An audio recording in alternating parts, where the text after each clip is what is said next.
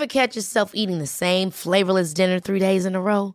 Dreaming of something better? Well, HelloFresh is your guilt-free dream come true, baby. It's me, Keke Palmer.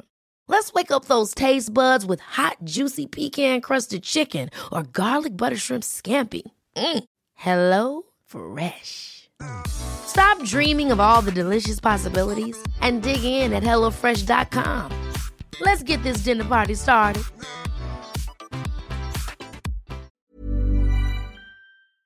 So, Vic, do you think you might have ADHD? Well, listeners keep emailing me telling me that they think I do, so probably. Mind you, listeners also email us saying we talk too much about your mum's feet. So, what do they know? Yeah, fair enough. I honestly had no idea about the connection between overdrinking and ADHD until we started this podcast. About 40% of people that have had any sort of drinking issues also apparently have ADHD. Whenever we chat to ex drinkers, this comes up more than you'd believe. If you have ADHD or suspect you might, or just want to learn about this link, then we would encourage you to check out the I Have ADHD podcast. It's the place where adults with ADHD find research based information, validation, and tons of support. This is the best way to feel less alone and hear some of the answers to the questions you've been sitting with for too long. You'll hear detailed descriptions of what it means to have ADHD and enjoy interviews with the foremost experts in the industry so that you don't have to read those ADHD books that are collecting dust on your shelf. Yeah. Listen to the I Have ADHD podcast and learn how ADHD affects every aspect of your life, from the boardroom to the bedroom. In the podcast, you'll also hear about their ADHD coaching program, which is called Focused. Focused is made up of three pillars courses, coaching, and community. It is designed to help you build your own self improvement program and is perfect for the ADHD brain. And you can get $50 off the course just by using the code SOBER, S O B E R. So if you're tired of feeling stuck and don't know where to start, listen to the I Have ADHD podcast. Vic, what are you doing on the 27th of April? I'm busy, Hamish. Oh, what are you doing? I'm going to be part of the Sober Awkward live show. Of course you are. Can I come? Mm, no. Oh, No, actually, you are invited. You are part of the show. We probably better get rehearsing, actually. that's a good point. It's going to be an absolute shit fight. It's actually sold out. what? Yeah, so exciting. But the good news is that you can now go onto our Cuppa community and buy tickets to the live stream. They're just 10 bucks. See you there.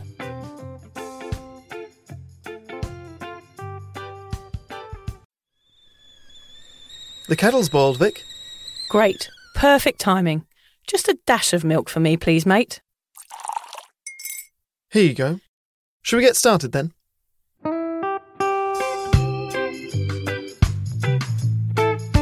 Have you ever woken up on a Sunday morning and said, I'm never drinking again, and then found yourself waving 50 bucks at a barman by happy hour? Are you wondering why everyone else can stop at one while you head to a dodgy after party with a weird bloke called Disco Dave? If so, it might be time to take a deeper look at your relationship with your reliable social crutch, alcohol. On each episode, we'll investigate our own dysfunctional dealings with booze and find out if it's possible to stop this deeply ingrained habit before things get too messy. Yep, we're going to open up a shame shed of humiliating drinking stories to help you understand why waking up from a booze coma each weekend with a kebab sticking out of your top pocket might actually be negatively impacting your health.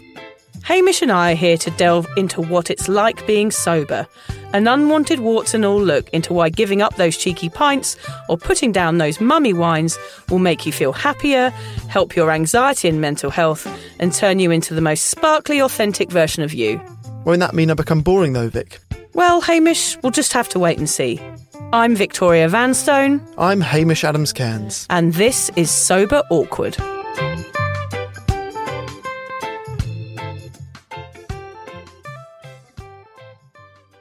So, Vic, if we were in power, hmm. God forbid, Yeah.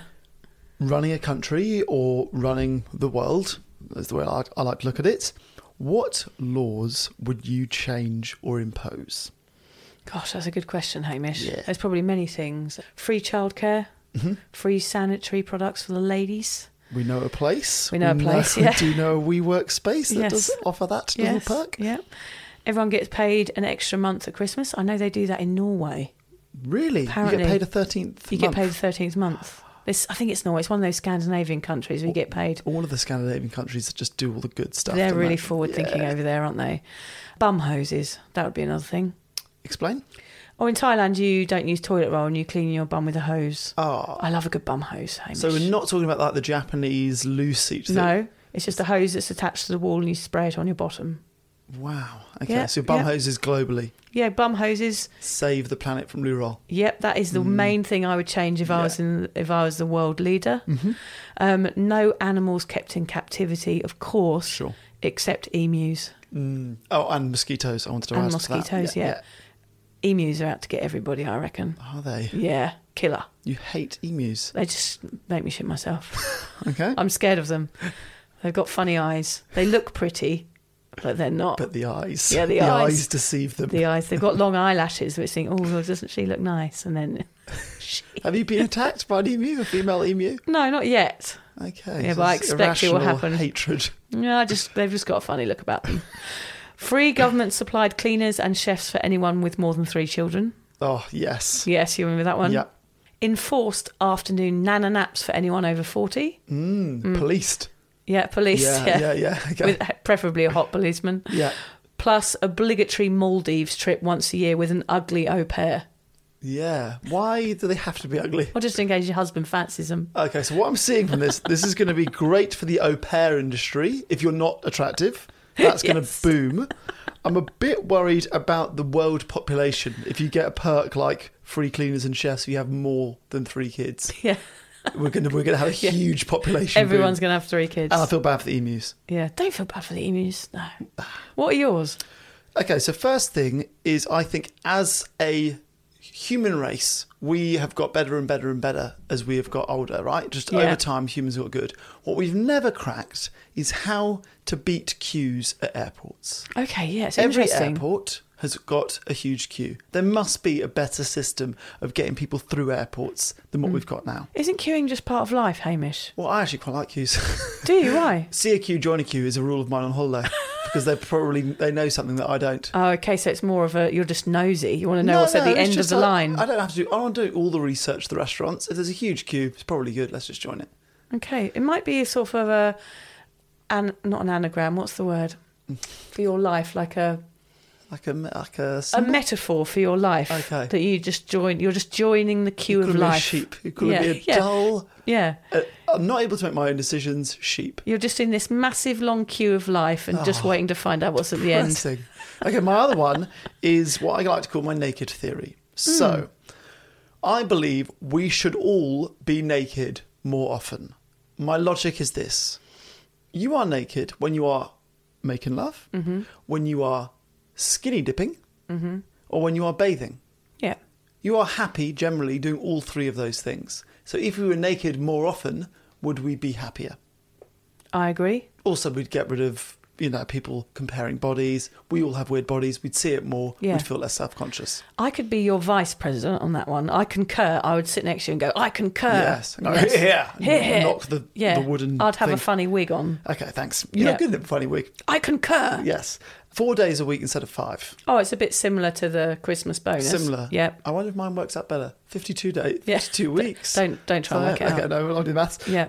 Then, yes, they do a thing in Rwanda. So I've spent a lot of time in Rwanda, and they've got this amazing rule called Umuganda. So hmm. Umuganda is basically when on the last Saturday of every month, it is compulsory volunteering for anyone that's able-bodied. Oh, great. Between if you're between age 18 to 65, you've got to help out in a local community project from 8 a.m. till 11 a.m. It's Amazing. three hours, and like they, they have something like a 95% attendance rate. Everyone Wow. goes, and it is the best atmosphere. And so I've done it in like passing bricks along a line, or you're digging a hole that will be a trench, or building a new road, or whatever. It's done a few different things, and it's awesome. You could create a group on the Sunshine Coast that does that. That'd be a great thing to do, like a Facebook group and say, right, I'm going to bring this to Australia. Everybody in the community has to come together once a month It's to help the Hamish is community. in Uganda. Yeah, Hamish is in Uganda. I'm in. I concur. I concur. I actually work Saturday morning, so I, I wouldn't be able to do it, but I could host the Facebook group. I think it's a great idea. Yeah, Yeah. So that's kind of what we're talking about today, isn't it? sort of. We're going to be talking about radical change, actually, a radical change that has already been tried in America between 1920 and 1933. Oh, that was when the motion picture and the TV were invented, wasn't it, Vic? Oh, you're such a square. Four eyes. Yeah, but that has nothing to do with what we're talking about today. Right. What other 1920 inventions can I think of? Uh, the band aid, the traffic light, the vacuum cleaner, and interestingly, the electric blender. All 1920s inventions. Yes. None of them, Hamish. Oh. We're not talking about inventions today, you muppet. We are talking about prohibition and whether or not it would work today. It's a real shame. I would love to do an episode on the vacuum cleaner. Yeah, I suppose the audience would suck that up, Hame. That is good. That is good. Thank you very much. Do you concur, Hamish, with I my joke? Yes, I concur. Over the course of today's episode, we want to teach you a little bit about the history of prohibition and explore whether it might solve some of the world's problems with alcohol if it was imposed today. In short, would the world be a better place if alcohol was made illegal like so many other drugs? It's worth saying before we get into the thick of this episode that Vic and I have slightly differing, equally valid opinions on this subject that might stem from our different relationships with alcohol. Whereas I believe alcohol is not the problem, it's the way that we use it, abuse it, and market it. For Vic, she believes that the world would be a better place without alcohol. Is that right? I don't want to be putting words into your mouth. Yeah, no, I do. I do think it would. If it had never ever been around, I do think it would be a better place. Yeah. Yes. it had never been here, never existed. We'd never had to think about it. I mean, of course, that's never going to happen. Oh, that's too late. But Mm. I do think there would be a lot less problems in the world if alcohol was not on the scene. Yeah. Okay, well, that I do agree with. So if it had never existed, the world would be a better place. I think now that it has existed, I think the way that we use it is the is the thing that's wrong, not not its existence. Yeah, no, I, I can see where you're coming from on that one. Mm. But yeah, I, I don't like putting the blame onto the user. I think that's my issue. Yes. Is I wouldn't like to say, well, it's your problem because you're a drinker. And I, I like to like have a cultural blame and a historical blame Mm-hmm, Yeah. rather than the individual because I generally don't think it's the individual's fault. No. Yeah. Yeah, I'm with you. I think Yeah. it's the society. Oh, so we do agree then. We, agree. concur. We concur. We concur. We both concur. so, what is the prohibition, and what lessons can we take from it today? In 1917, the 18th Amendment, which legalised the manufacture, transportation, and sale of alcohol, was passed by US Congress. Just a few years later, in 1920, alcohol was effectively banned across America in a law that would stand for most parts until 1933. The reason why this law was imposed was fairly straightforward. The intention was to reduce crime and corruption, solve social problems, reduce the tax burden created by prisons and poorhouses, and improve health and hygiene in America. But did it work? I did a lot of research. Vic, Yeah, bring it there out. is no straight answer to this. Okay. Let me remind the listener you and I are not historians. Also, can I just add in there when we, we talked a second Yes. ago about the intention was to reduce crime and corruption? Hmm. We're talking about America in the 1920s there, but actually that could also be now. You know, A the same problems exist that they did 150 years ago. Yes, Yeah. totally. Uh, 100 years ago. Oh, My God, maths. not the maths again. Not the maths don't, don't trust us with any form of math. So, yes, what I was saying, we are not historians. Do not take our word as Bible. But yeah, I went through a lot of deep, dark black holes when researching this topic. And really, that question in particular did it work or not? There are varying answers with regards to that. So, let me start by saying that at first, many believe that although it did lead to a decrease in alcohol consumption, it would eventually ramp up to higher levels than ever before. But new evidence suggests that this might not be the case at all. There's a historian called David Courtwright who wrote The Age of Addiction. He wrote in that, he said, No well informed historian has believed that, the idea that it ramped up more than ever before, for over 50 years. He writes that per capita consumption initially fell to 30% of pre prohibition levels before gradually incre- increasing to 60 or 70% by 1933. So that would suggest a 30% fall in alcohol consumption overall. Okay, but that's not really much considering it was banned 100% and it was illegal. A 30% reduction isn't much, really, is it? Well, I tell you what's actually quite confusing about this is the drinking of alcohol actually wasn't banned. So Yeah, it the was the, sale the manufacture, transportation, transportation, yeah. and sale that was. Right, so I don't know why they interesting? left yeah. that off the list. Because then they'd be probably having to arrest so many people that it would cause an extra problem with too many people being in the prison Yeah, service. right. One thing that Prohibition certainly led to was an increase in organised crime. Of course, we've watched Peaky Blinders. The illegal sale of alcohol went through the roof. Much of this homemade alcohol, the bathtub gin and the bootleg hooch, was dangerous or even toxic to drink. So, although the alcohol was being consumed less, the alcohol that was being consumed was increasingly stronger. Easier to smuggle a bottle of spirits than a case of beer, of course, but also it was more dangerous. We've got first hand experience of this. It's a lot easier to smuggle an Evian bottle of vodka into a pub or a club than a case of beer, isn't it? Yes, so true. You done that? Yes, many We've times. Yeah, that, Fanta bottles we used to use. And then- Fanta with with um, vodka and what's that horrible energy drink? Uh, Powerade? No, the one Red Bull, vodka Oh, Red Bull yeah. in in like Fanta bottles into oh, a pub. see, yeah. I would just take the vodka. Oh, okay, and then yeah, I would just mixed be it ordering, beforehand. ordering cokes all night. Oh yeah, clever. But then you still had to pay for drinks. I didn't want to pay for drinks, you see, at all. Oh, yeah, that is good. I was smarter in some ways, Hamish. Did you ever make homebrew? Well, I was trying to think about this. The only homebrew I ever really made was a punch when my parents would go out. I'd steal from the drinks cabinet, and me and my friends would pour everything in there. With a, we used to actually add a can of fruit chunks. Do you remember those fruit chunks you used to have with sort of oh. With that milk, evaporated milk? Oh, we used to steal some out of the cupboard and whack that in as well. So we felt like we were having like a posh 1970s style punch Yes. with a spoon. Yeah, and we used yeah. to just take the spoon and spoon it down our throats. And we just used to have this big mixture of all these disgusting Mm. strong alcohols. We were always sick. Um, I did used to leave jelly babies in bottles of vodka when I lived in Brighton. It was kind of the things to Yes. do with Absolut vodka. I don't even remember. You used yeah, to stick yeah, all yeah. sorts of things in there, like mint chocolate, and and let them brew, and then you drink th- that afterwards. Talking about Or doing eat the jelly with, with babies. food, I can remember doing the one where you had a um, a watermelon and you cut a hole in it Ah, and yes. put the bottle of vodka in upside down. Yes, you pour it into the 24 hours later, it would be infused with the. You'll have alcoholic watermelon. I suppose it's the same with jelly shots. It is a sort of homebrew because you're mixing alcohol with other things, basically to make it more palatable, so you can get more down your neck. That's basically what we were doing with like adding those sweet drinks as well. So we would have been the people making the booze. yeah, we would have had it. We would have been like our own sort of booze lab instead of a meth lab. The yeah. sale of jelly babies would have gone up through the roof during Prohibition if we'd been around then. yeah. Um, I think my own moonshine was really only happening in my stomach, Hamish, is when I Yeah. thought about this. Nice. I was probably creating like a cauldron of toxic chemicals back then in the 90s because there was kind of like a mixture of drugs, um, kebabs, beers, Red Bull. It was kind of all brewing in my built in Oh, vat. God. Yeah, so that was sort of my own brewing system that I had going on in my stomach. no one's drink. buying it, no. No, no. no. but it made me very drunk and it was very toxic. Yeah. That's why I gave up. yes, a stomach brewing lab. That's a horrible thought. Yeah, sorry, it was horrible I came up with that, but I couldn't think of any other way that I'd brewed alcohol myself. That's all right. I'd, I'd be a friend of mine, and I tried to make it at school, and in, inevitably most of it exploded. That really happened. So what did you use?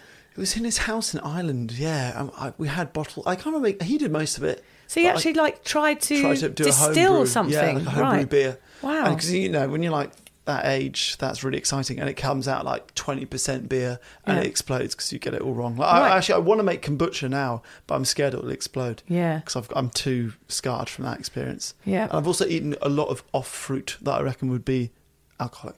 Okay, yes, that's kind of a similar thing. Yeah, that's Yeah. what those monkeys did, isn't it? In that episode we did before, Yeah, eating the them a little fermented fruit. fruit. Yeah, That's it. Yeah.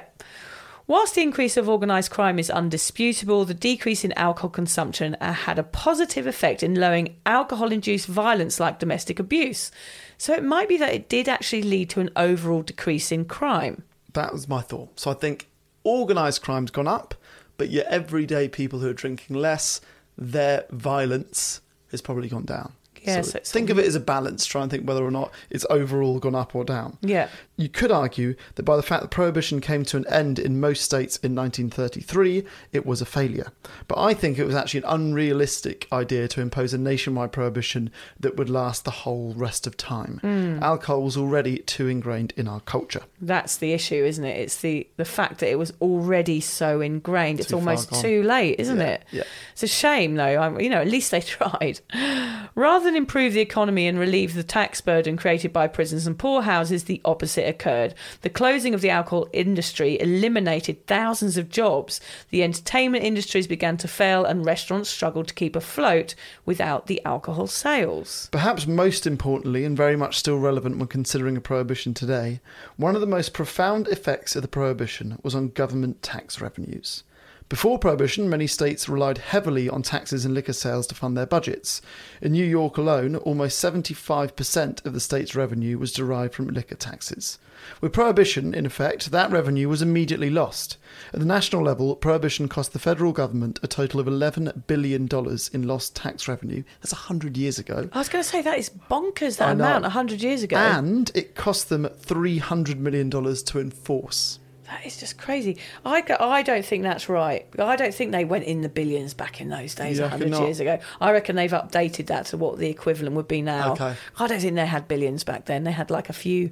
Tuppence, like, tuppence yeah, halfpenny. Tuppence halfpenny, Yeah. yeah. Loads of money. Lo- a lot of money. It cost loads. A lot of money, didn't it? we don't want people coming at us with stats and facts. Yeah, don't email us, it please. It cost loads. Yeah, it Can't cost- argue with that. a lot of money that they didn't have. I should I should reference the article that I read that from. Yes, yes. Email them. Let's email them. Oh, Let's email the other people. yeah, we've just done this podcast and we're using your stats, Yes. and we don't think they're right. There was, of course, the economic crash that happened in 1929, right in the middle of all this. To simplify an extremely complex historical event, as we like to do on Sober Awkward, at the end of the day, prohibition did not work in the long term as America, along with almost every other country on earth, still has a huge problem with alcohol. In the US alone, there are 88,000 deaths linked to alcohol each year, more than drug overdose deaths, car crash deaths, or deaths from gun violence. Before we get too down about it, one of the unexpected bonuses to come out of the prohibition was the creation of Alcoholics Anonymous, which began in June of 1935. Although it might be impossible to ban alcohol across a country, it is possible to help those that have a problem with it. This is a mindset that we very much still push today through our podcast. Yes. So, Hame, enough of the history lesson for one podcast. Oh, we got a lot through there, That didn't we? Yeah, bit. the history of American prohibition. Put in- down your pens and paper, folks. Yeah. But would it work today? What more could our governments be doing? And why, again, aren't we doing an episode on the incredible long standing benefits of a vacuum cleaner? We could. We could call it Hoover from Dyson or something like that. Yeah, there's something in that. The suckers, the mother suckers. Yes, the mother suckers. we should do a whole podcast series on the vacuum cleaner called the mother suckers. We are the mother suckers. Everyone's tuning out right Yeah, now. okay, sorry. Unsubscribe, unsubscribe, Unsubscribe, yeah. These weirdos. I'm curious to know what do you think the world would look like today if alcohol was illegal or if it never existed at all? Well, I think it's yeah, they're very different questions, aren't they? Mm. If it hadn't ever existed, I think it would be a beautiful utopia where everyone wakes up smiling and everything's wonderful. But would there be an alternative? Like, would if alcohol wasn't the thing, would there be something else? Would we all be really into like? I don't know whether it's sort of nature's way to push us towards something to make us feel better. That is a good question. But I'm kind of saying here, like, if no drugs existed, Mm. Okay. if it was like a, oh utopian world where we were just happily, authentically ourselves. Yep. Like, wouldn't that be lovely whether we didn't feel the need to feel more better, if you know what I mean? Mm. Is it the fact that life is hard that we as a humanity feel the need to like get off our heads on something like some kind of escapism? Perhaps. Yeah, perhaps life is harder than we want it to be, so we feel the need. You know, we do have to deal with death. That's one Yeah. thing that's that's unavoidable, and all of those things we are going to su- search out and hunt for something to make our emotions feel more pleasurable. Mm-hmm. I think that is kind of inbuilt in us as human beings. I know that I Will Survive would have never been a hit because no one would have been drunk, and I would never have got a shag in the mid nineties. Good point. Karaoke, point. karaoke would probably not exist. I think everyone being exactly karaoke wouldn't Mm. be existing at all. I think that freedom of the burden of booze and everyone sipping a lovely ginger ale instead, it would be a nice environment to be in. There'd probably be less mental health issues, less violence, and less global sadness. I do wonder what the music industry would be like with no alcohol. You know, what would the Stones or the Beatles or the Happy Mondays Yeah. or the Pogues, what would they have produced?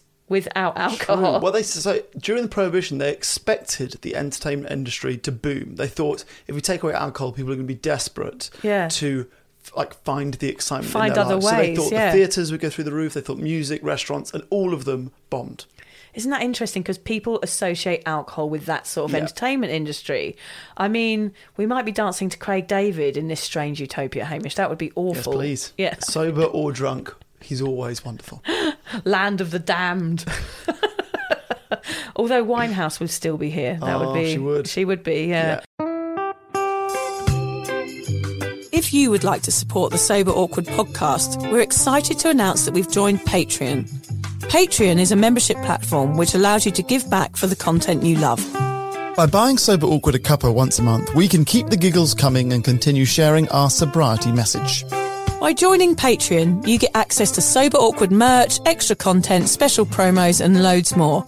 Just find the link in the show notes or head to patreon.com and search for Sober Awkward. And together we could learn how to feel the awkward and do it anyway. If it existed and then was banned, mm. I'm not sure that the world would cope. It's so radical to enforce a rule on such a popular drug.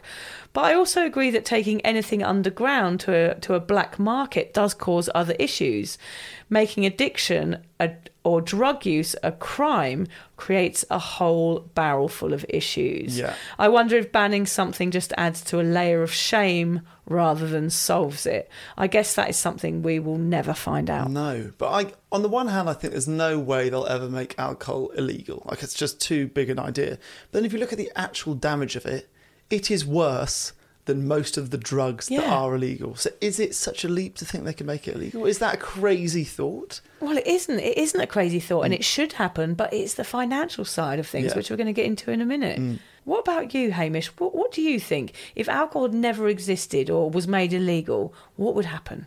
Well, I, th- I think I'll focus more on if it was illegal. I think because you know I think that point I just made in a way it should be purely based on the fact we could treat it like any other drug. It causes these, you know, it's a carcinogen. It is, you know, makes you depressed. It is highly dangerous. It leads to violence, domestic abuse, huge amount of, hos- you know, everything that we've covered in the podcast means really it should be treated like any other drug and it should be illegal. And I think if it was, you know, obviously in your 20s, we would still have found a way to do it like you do any drug. Yeah. But I think probably by the time you reach 30 and 40, you would stop doing it like you generally, I guess, people stop doing drugs when you get Yeah. older and older. You don't break so many rules the older you get, I Yeah. guess. Yeah. Yeah, you, you fit more aware of your responsibilities. So I hmm. think perhaps it would lead, it wouldn't have changed our lives too much in our 20s, but as we got older, more people would be sober. Yeah. I think that's what the world would look like if it was legal today. If it hadn't existed at all, I do think we would have found something else. I do hmm. think the world is too hard. People would have just done anything else to to escape. Like found that if you eat a thousand raspberries, you get a bit of a buzz. Yeah. And we would just be all be eating raspberries. There'll be something. There'll be some other thing. They're too expensive, Hamish raspberries. They're five ninety nine a punnet at the moment. They are. Yeah. Yeah. Okay. Expensive we- habit. We would move to countries where they grew Gooseberries, or turnips. turnips. that was the last episode. That was the turnip Yeah, that episode. would be the dumbest thing I googled today. How many turnips do you have to eat to have a bit of a buzz? I wonder what. Wait a second. I'm going to Google that. Wait a second. Oh yes, a live show Google. A live show Google. Here we go. I wonder if you're the only person that's ever googled this. The answer is oh, a trick for getting a good price on turnips in Animal Crossing. Oh, that's a computer game. Okay. Turnip guide. Okay, there is no answer. Vic is the first person to ever Google that. If Yeah. you know the answer, get in touch. Or if you've ever eaten a thousand turnips and felt a buzz, also let us know. Vic and Hamish at soberawkward.com. Yeah. It's unlikely the world would experience prohibition again. The protests would be too intense. But could our governments be doing more? I think they could, don't they? I think I do, think they do, don't they? That is where we are leading towards. There's evidence that setting a higher alcohol tax, imposing a minimum price on alcohol, limiting the number of alcohol outlets in a given area, and revoking repeat alcohol offenders' right to drink, amongst other regulations, would help reduce drinking and its risks. Just think about it. A beer costs a couple of dollars in a shop. A bottle of vodka maybe about 40. Anyone can get drunk for about $10. That is insane. It is insane, isn't it? And I remember the cheap alcohol that I used to buy as a kid was the one we went for. It was like the White Lightning Yeah. and the and the cheap beers. I can't remember what they were called now, like the Foster's. There was the uh, Foster's own, one. There's a load of like own brand ones. Yeah. Tesco's own brand. there was a lot of really strong ones. There's one in a black can. I can't K remember. K cider. That's the one I K cider was the one you had, yeah. Um, Special Brew, that was it. oh, yeah, yeah, yeah. Special Brew was the classic. They were really, really strong, weren't they? One can would get you pissed. So sometimes they make those cheaper alcohols stronger. I guess they're doing that to get you addicted, are they? It's a sick world, Hamish. Mm-hmm. Yeah. Crucially, the evidence suggests these policies would affect not just casual or moderate drinkers, but also heavy drinkers too. Experts say this could be achieved without the risks and downsides prohibition presented. But lawmakers and the public have not been amenable to these kinds of policies. The last time Congress took up the alcohol tax in 2017, lawmakers cut it, with the support, of course, from the alcohol lobby. The tax on alcohol, this is insane, hasn't increased since 1991, lagging behind inflation every single year since. Why is that though? Cash. It's crazy, isn't it? Yeah. So they're not changing anything because they know it's bringing in so much money. Yeah. It's annoying. Can we take a second here to look at the smoking industry? Because we probably would have said this, Hamish, wouldn't we, 25 years ago, hmm. to say that smoking would be banned or, or that we wouldn't be able to smoke inside or all of these other things. We could never have imagined it, but that is in force now. We want to look at it because they have made some changes during our lifetime which have had incredible results. Changes which the alcohol industry should take heed of. Were you a smoker, Vic? I was a heavy smoker. Mm-hmm. I wasn't a 20 a dayer, but when I went out it- for an evening, I'd definitely smoke 20. And on and off, I think I probably generally smoked 10 cigarettes a day for maybe 15 years. Okay. And did it start when you started drinking? Yes, I started. sort of hand in hand. It was the same rebellious time, you know, 12, 13, 14 years old. I was just out there to do anything I could that was rebellious, and smoking was one of those things. I did it as often as I could. I introduced it to other people, and it made me feel like I was kind of cool. That was why I did it. And you lived in France where cigarettes are pretty cheap and everyone smoked, and then Thailand Yeah. when cigarettes are crazy cheap. Actually, I'd given up smoking before I moved to France, but you? I started again when I was there because Okay. everybody on the markets, I worked on the markets there, everybody smoked and drank, so I started smoking again. Why did you give up the first time? just because I just didn't, I never liked it. It always mm. made me feel sick, especially if I was drinking. I, I wonder whether my vomiting when I was a drinker was more to do with the smoking Yeah. than the drinking. It And always made me go green. And then the hangovers, hmm. remember, I used to try and get well so that I could have a cigarette. That was kind of my, hmm. my marker of the day that I was well enough to smoke. It's horrible, isn't it? And now I look back, and even I've become one of those people that smell cigarettes now. I'm just like, oh, I can't believe I used to do that. I'm so glad I don't smoke anymore. But we live in a world today, it feels, maybe it's just where we live on the Sunshine Coast or our circle of friends, where you don't smell cigarettes that often. Not often. I know very few people that still smoke. It was funny when we went to Thailand. It was one thing the kids noticed. Everybody smokes. Yeah. Everybody on holiday. There's loads of loads of travellers there, loads of tourists, and everybody was smoking. And they've legalised weed there as well, so everyone was mm-hmm. smoking weed. So I found myself explaining to the children what these people were doing and why, because they were just so not used to it living where we're ah, from. It's kind of a more active lifestyle here, isn't it? Yeah. This little bubble that we live in, and everyone's kind of like jogging along the seafront each morning. There's not a lot of people sitting around cafes like they do in France having a Gauloises, for Yeah, yeah, example. yeah. Yeah, so it's a de- very different culture, but I think it has changed so much in our lifetimes that, you know, we were all smokers, but now kids, I'm not sure they want to do the same thing. But of course, now it's changing to vaping, which is Yeah. the new trendy thing, which all the kids are doing here. Mm, Yeah, we'll get into that in a second. I was never really a smoker. I smoked a little bit when I was like 15, 16 at school was a rebellious thing. My parents then made quite a good deal. They said, we'll pay you this amount of money on your 22nd birthday if you don't smoke. And they said that Perfect. to me when I was maybe 15. 50p? Yeah, yeah, 50p. So, and I, you know, I like worked in a cigarette and cigar Yes. shop my gap year, so I was around it quite a lot. Neither my parents smoked, my brother did, and that bet was enough to stop me doing it. And although I had an occasional cigarette or occasional cigar when I was working there, so actually when it got to my 22nd birthday, I said, I don't, I don't want you to pay me. Like I've, I've had one, one or two in the last 10 years or five years. Yeah. Um, but it was enough of an incentive for me to basically not do it. I think that's good. I'll do that for my kids. So you get a thousand not- bucks or something. yeah. Put, put, put a dollar away a week. Thousand bucks by the time good- they're 22. Yeah. And when you're that, and the younger you tell them, the more it sounds like a billion dollars. Yeah, of course. Yeah, that is actually a good idea. So it was Bribe yeah, them. It was quite good. Yeah, bribes are not always bad, are they? So that was quite smart of them. Uh, also, for me at school, because we had lots of international kids at school who would be coming from the Philippines, for example, and they would bring like tens of thousands of cigarettes Yeah. from duty free in the Philippines and Yeah. then sell them for like three, four quid to us Yeah. lot. Oh, great. So it was like the cheapest time in our life to get cigarettes was at school when people were starting a smoking habit It's funny. um, which is I think probably not uncommon for a lot of people. But I can remember. So when I started smoking, a pack of fags in a shop was probably five pounds. So that was 15, 16 for years 20? ago. For twenty for a twenty pack. Today, with the increase in tax, I think they cost triple that. I think a pack of fags in England is probably fifteen pounds. Yeah, I know it's forty dollars here. Here forty or fifty dollars. Yeah. which is what, about twenty five pounds. So it could be twenty quid in England. Oh, that's crazy! I've not even checked the prices in a long I used to buy a packet of ten B and H for eighty one p.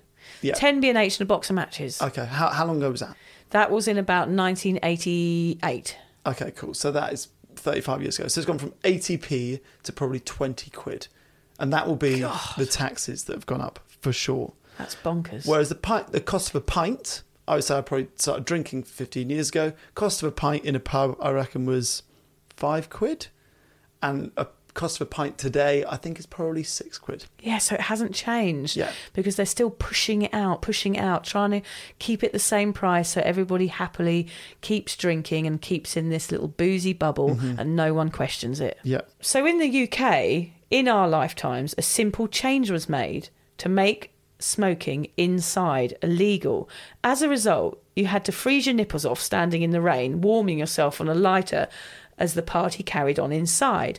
I always remember now people when they go out, you always feel like they're sort of excommunicating hmm. themselves, don't you? You feel like they're excluded from the party and you look at people when they're smoking now and go, Oh, why are you doing that? You're like, we're all in here having a lovely time and you're outside smoking in the rain. Why are you doing It that? It wasn't like that at first. No. I would be the one inside alone watching the coats as everyone went outside for fags. Yeah. Yeah. I was the one left out, and now it's the other way around, I think. I remember it was quite beneficial at work when I used to work for STA Travel in Oxford. I used to go out for cigarette breaks like every 15 minutes, and the people that didn't smoke didn't get breaks. Mm. Yeah, I always thought that was so unfair. It was so unfair, Yeah, wasn't yeah. it? It's very strange that they allowed that for so long.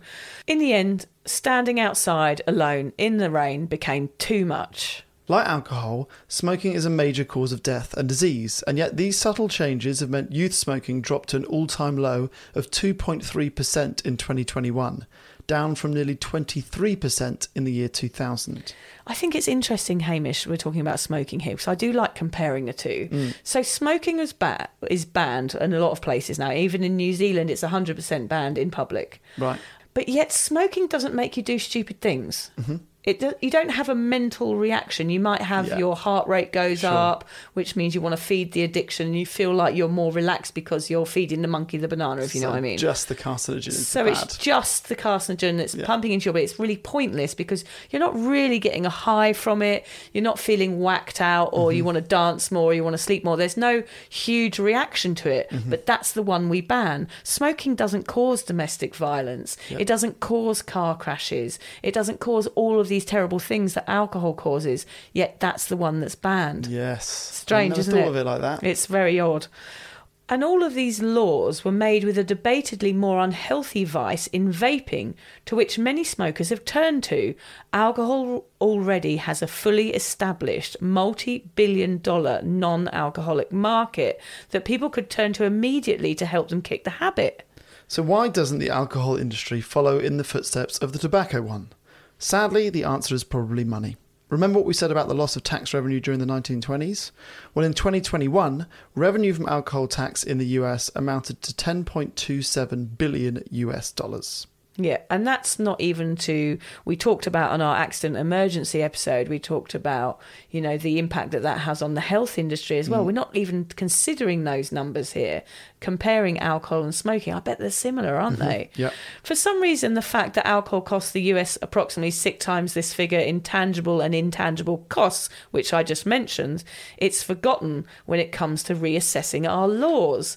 Too many of the world's governments are propped up by the money they make on alcohol. The whole system is corrupt and sadly very broken. So, what can we do, Vic? It's very easy to feel hopeless in situations like the world's against us. It does feel like that with alcohol Mm. sometimes. I do feel hopeless. And sometimes I know we do this podcast and we're trying to talk about it and trying to get this message out there, but we're up against the big guns with this. Mm. There's no way that our message is going to get through to those ears that would do something about it. Yeah. It does feel quite helpless sometimes, which is annoying. So I guess the only thing you can do is just to keep talking about it. Mm-hmm. Share your experiences with alcohol, seek some help, gain support to help you understand your own personal relationships. Because if you don't, those big guns that we were just talking about aren't going to do anything, are they? Yeah. It's quite scary. The problem is with alcohol, I guess, that sometimes no one can see your inner struggle. No one could see my anxiety or my sadness with it because it wasn't so extreme. It was a bit of a private battle. Um, and that meant that no one could help me. I had to help myself. And sometimes it takes balls and a few tough conversations to try and talk about these topics. But like I did, and not the government, I had to do it myself, little old me. So, like me, if alcohol is costing you too much in your life, be it financially, health wise, or quality time spent with your family or friends, it might be time to give it up. And giving it up means also that you're not giving money to the government Yeah. with taxes. That's a good reason in itself, actually. True. And it's actually quite empowering to go, you know what, I'm, I'm not going to get help from the government. I Yeah. don't sit back and expect to hand out and help with giving up. Yeah. Like, this is your own thing. You need to take ownership and really give it a good crack yourself and, and beat a system. I Yeah, think beat the system. That's, that's us. Yeah, I think that's a really good way to look at it. It gives you just another reason to quit. I think even the fact that you're listening to this podcast means you're probably on the right track. Yeah, definitely. I guess today's been a bit of a history lesson. And for many of us, looking back at the history of our own lives can be enough to get sober. Think of the times you have drunk too much, felt awful, hurt yourself or others. Have you learnt from these lessons? Have you grown because of them? Is it perhaps time to give sobriety a try to see if things work out, like they gave prohibition a try? Give yourself your own prohibition. I think that's what we're trying to say, isn't it? Like it doesn't it doesn't work when it's run by governments and by bigger beings. It's actually time to kind of enforce your own prohibition like on yourself. I like the idea of telling people that I'm undergoing a personal prohibition I rather than love telling people that I'm sober. oh, that is brilliant, Hamish. There's Let's start doing prohibition it. in my life. Yeah, I have enforced prohibition. Yes. My what is it? What do they say? Itty bitty shitty committee in my head has caused me to put a prohibition on myself. Yeah. That is the beauty of history, Vic. It gives us the opportunity to learn from the mistakes of the past. Sure, prohibition or a change to the alcohol taxes and laws probably won't happen anytime soon until you or I are in charge, which is pretty frightening. but you can take ownership and responsibility for your own lives and your own decisions. Yep, that is so true. And even if that takes a little bit of therapy and a little bit of learning and looking outside of your comfort zone, it's definitely worth giving it a go. Don't rely on anyone else, just rely on you. Absolutely. Got a Yeah. couple of quotes to end. Okay, W.C. Fields. Once during Prohibition, I was forced to live on nothing but food and water. That did make me giggle. I like the idea of him writing that really upset. Yeah, really angry. This is all I've got food and water. I've got a cheesy one from Alana Hunt. She says, It's only when you take responsibility for your life that you discover how powerful you truly are. Yeah, more powerful than the government, that's for sure. Yeah. And then uh, basically, what I've got here, in what we've established over the course of this episode, is if you want to do your own research about prohibition, there is a bit of eye candy out there.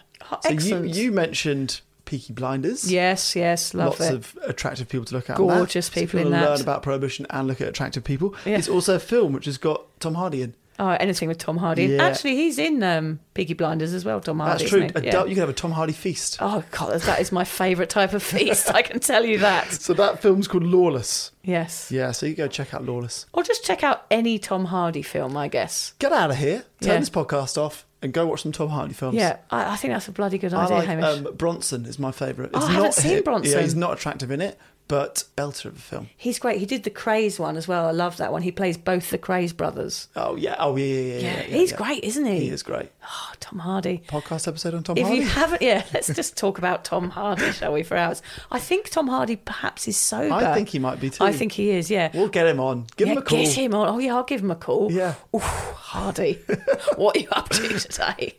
Are you coming round my kid's bedroom with vo- dog vomit on the carpet Yeah, for, a, for a very lame podcast interview?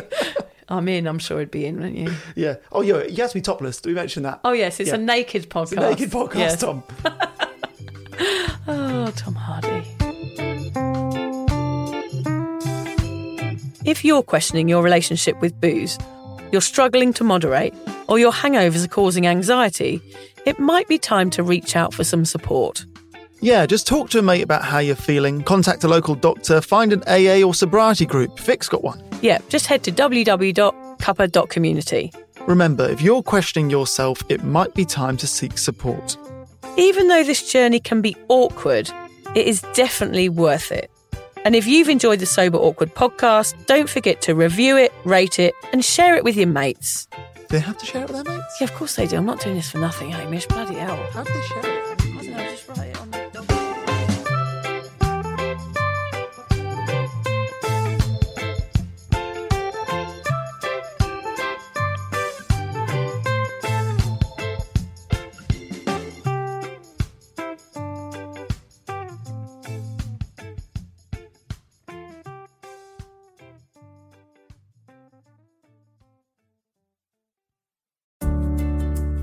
Hi there. I wanted to tell you about a podcast that I think every single one of you will benefit from. It's called Therapy Works and it's hosted by me, Julia Samuel. I'm a best selling author and psychotherapist. I invite you into my therapy room where I speak to either a known or unknown guest. Topics range from the difficulties of divorce, a life changing illness, to the struggles of motherhood. Search Therapy Works now wherever you get your podcasts and subscribe to make sure you never miss an episode.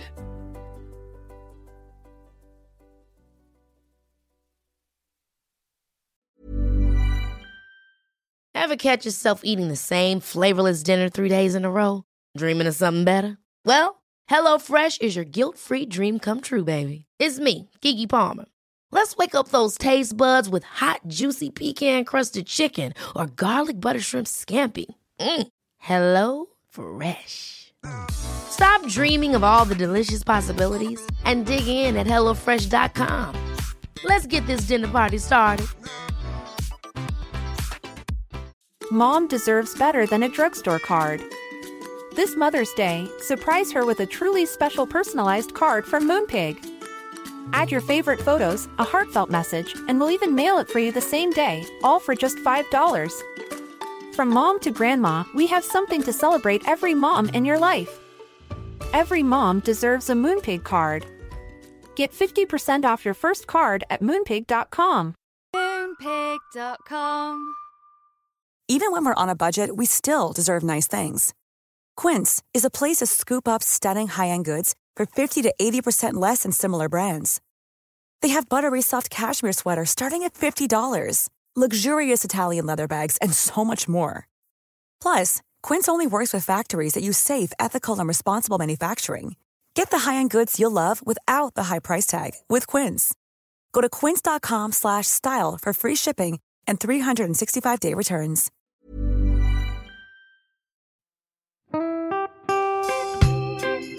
So, as you probably know, my comedy memoir, A Thousand Wasted Sundays, is officially out. All my magnificent fuck uppery in one awkward hit. If you'd like to get your hands on a copy, it's now available from all good bookstores. We always say all good bookstores, don't we? Yeah. Are there are there bad No, it's bookstores? probably ones with moody, moody Or- sellers. Oh yeah, really Yeah. depressed librarian folks. Yes, yes, okay, yeah, good, yeah. good. So there are probably some, but we're only storing it in the good ones. It's only made it into the goodies. You can also get it from all good online retailers. The print version and ebook are out now, and the audiobook will be available in March. I've been writing my memoir for five years. It will make you laugh, cry, and cringe, and hopefully inspire a few people to reconsider their relationship with booze.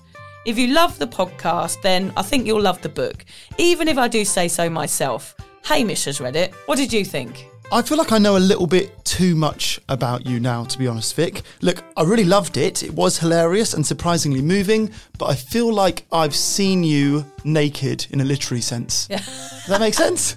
Yeah, that's worrying. Yeah. Yeah. From an emotional point of view, seriously, It wobbled my teeny weeny wooden heart, Vic. Okay. My teeny little wooden heart. Well, his teeny little, his wooden heart is broken. Anyway, so if you do manage to get your filthy mitts on a copy, please do me a favour and head to goodreads.com and give me a review. Doing that will help me get it out there to those that need a bit of sober support. So there you have it. My story, unwanted warts and all. Come and get awkward with me. Not to be too demanding or anything, but seriously, go and buy it. Yeah, now. go and buy it. Go and buy it right now. Yeah, don't just tell your friends, buy it, and then buy your friends one or two. Yeah, yeah. Don't give them a copy. Buy it. Yeah. And you know what? Don't be careful where you store it. If you lose it, you can always buy another yeah, five. buy another one. Yeah.